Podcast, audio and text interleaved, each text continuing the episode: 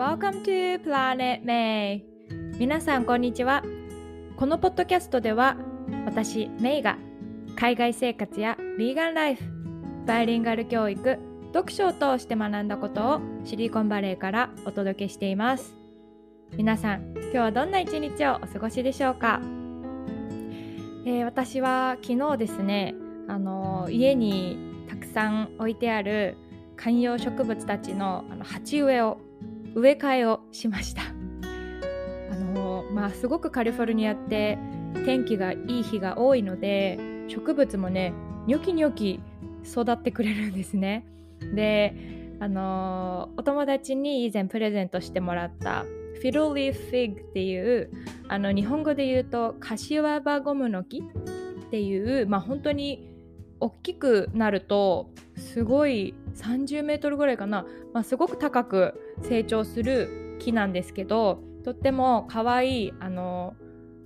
センチぐらいのサイズをもらって、それがどんどん大きくなって、今一つのポットじゃ収まりきらないぐらいニョキニョキ成長してくれたので、それをねちょっと2つの株に分けて植え替えたりとか、そんなことをしておりました。なんかね、どれぐらいの頻度でそういう植え替えとかしていいのかなっていうのを私も探りなんですけど、枯らさないように様子をね見て育てていきたいなと思っています。はい、今日はですね、衝撃のシースピラシーっていうお話をしたいと思います。以前からヴィーガンについてのおすすめのドキュメンタリー映画で、The Game Changers とか Cowspiracy とか、そういう Netflix のドキュメンタリー映画を紹介しているんですけれども、今回も、また Netflix から出た比較的新しいドキュメンタリー映画で Seaspiracy というお話についてお話ししたいと思います。これはその名の通り Sea が入っているので、その海の生き物について焦点を当てて、ドキュメンタリー映画が進んでいくんですけれども、正直ですね、私はこういろんな国に住んでるビーガンの友達に結構出たすぐ当初からおすすめしてもらってたんですけど、見たくないなって思ってたんですよ、正直なところで。どうしてかっていうと、海のね生き物って、その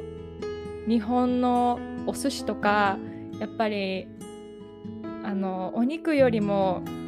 もうちょっと近い存在、そのお刺身とかお魚ってそういう感覚があったので、なんかそれを知ってしまったらもう一生お寿司食べれなくなるかなとかっていうのをちょっと考えてる自分がいて、でも見たくないって思ってる時点で以前ね、昔、アメリカの元副大統領のアルゴアさんが作ったドキュメンタリー映画の不都合な真実っていうタイトルにもあったように、見たくないと思ってるってことは自分にとって不都合な何かがあるって分かってるからだなっていうふうに思って、それでこれはやっぱり見ないといけないなと思って見ることにしました。で、すごくね学びが多い今回もドキュメンタリー映画だなと思ったので、ちょっと紹介したいんですけれども、海の中には本当にたくさんの生き物が住んでいて、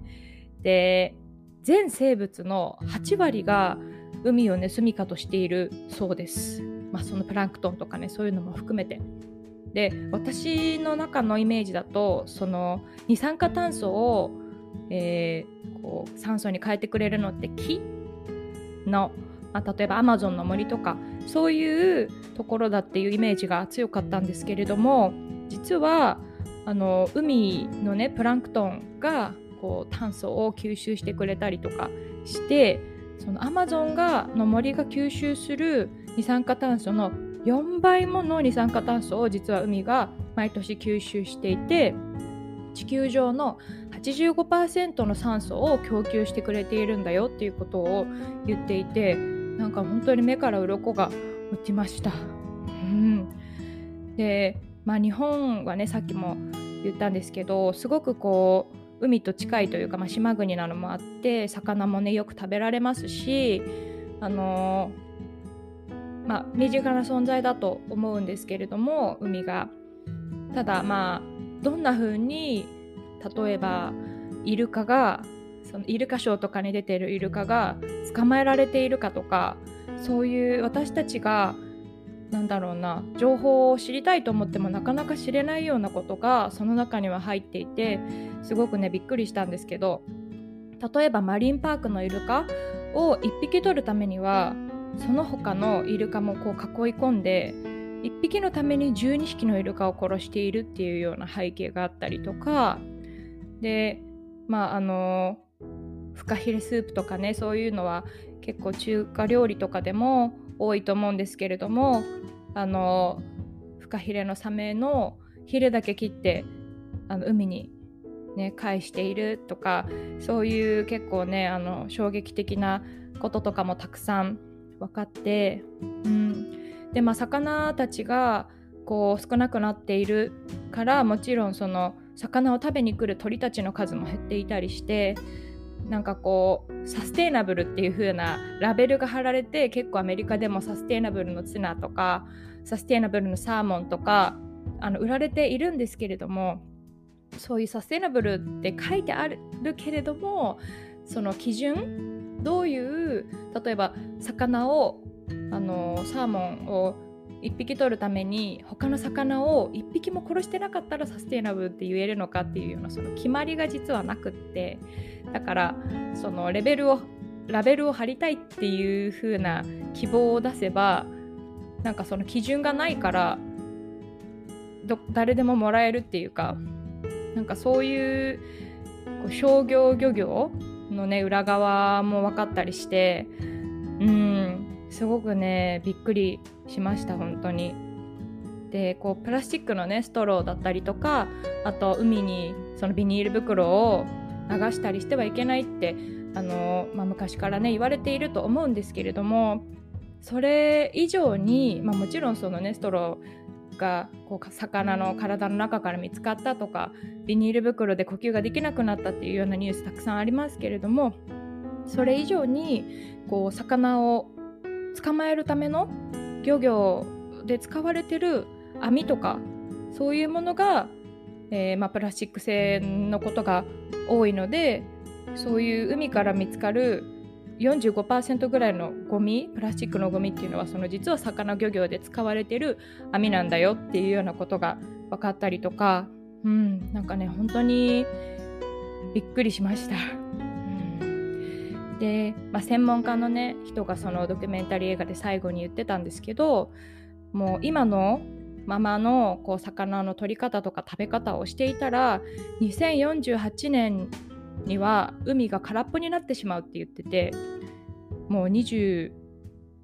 年ぐらいで魚が取れなくなるっていうようなことを話してたので、本当にね衝撃を受けました。でやっぱりそういう風に魚だけじゃなくって、その酸素もね供給してくれたりとかする海が死んでしまったら、もちろん私たち人間は生きられないなって思うので、こう今のままではね、いけないなっていうか、何かできることはないかなとかっていう風にすごくね考えさせられる、映画でした。で、まあ、一人一人がその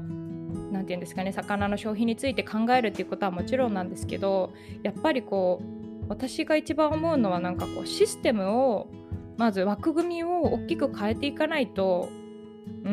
なんかそのスピードがいい方向に向かっていくスピードが間に合わないんじゃないかなっていうふうに思っていて、こういろいろねアメリカでは結構魚介類とかのプラントベースのものも売られているんですね。例えばエビだったりとかツナ、マグロだったりとか、あとホタテだったり、そういう植物でできてる魚介類もたくさん売られ始めているので、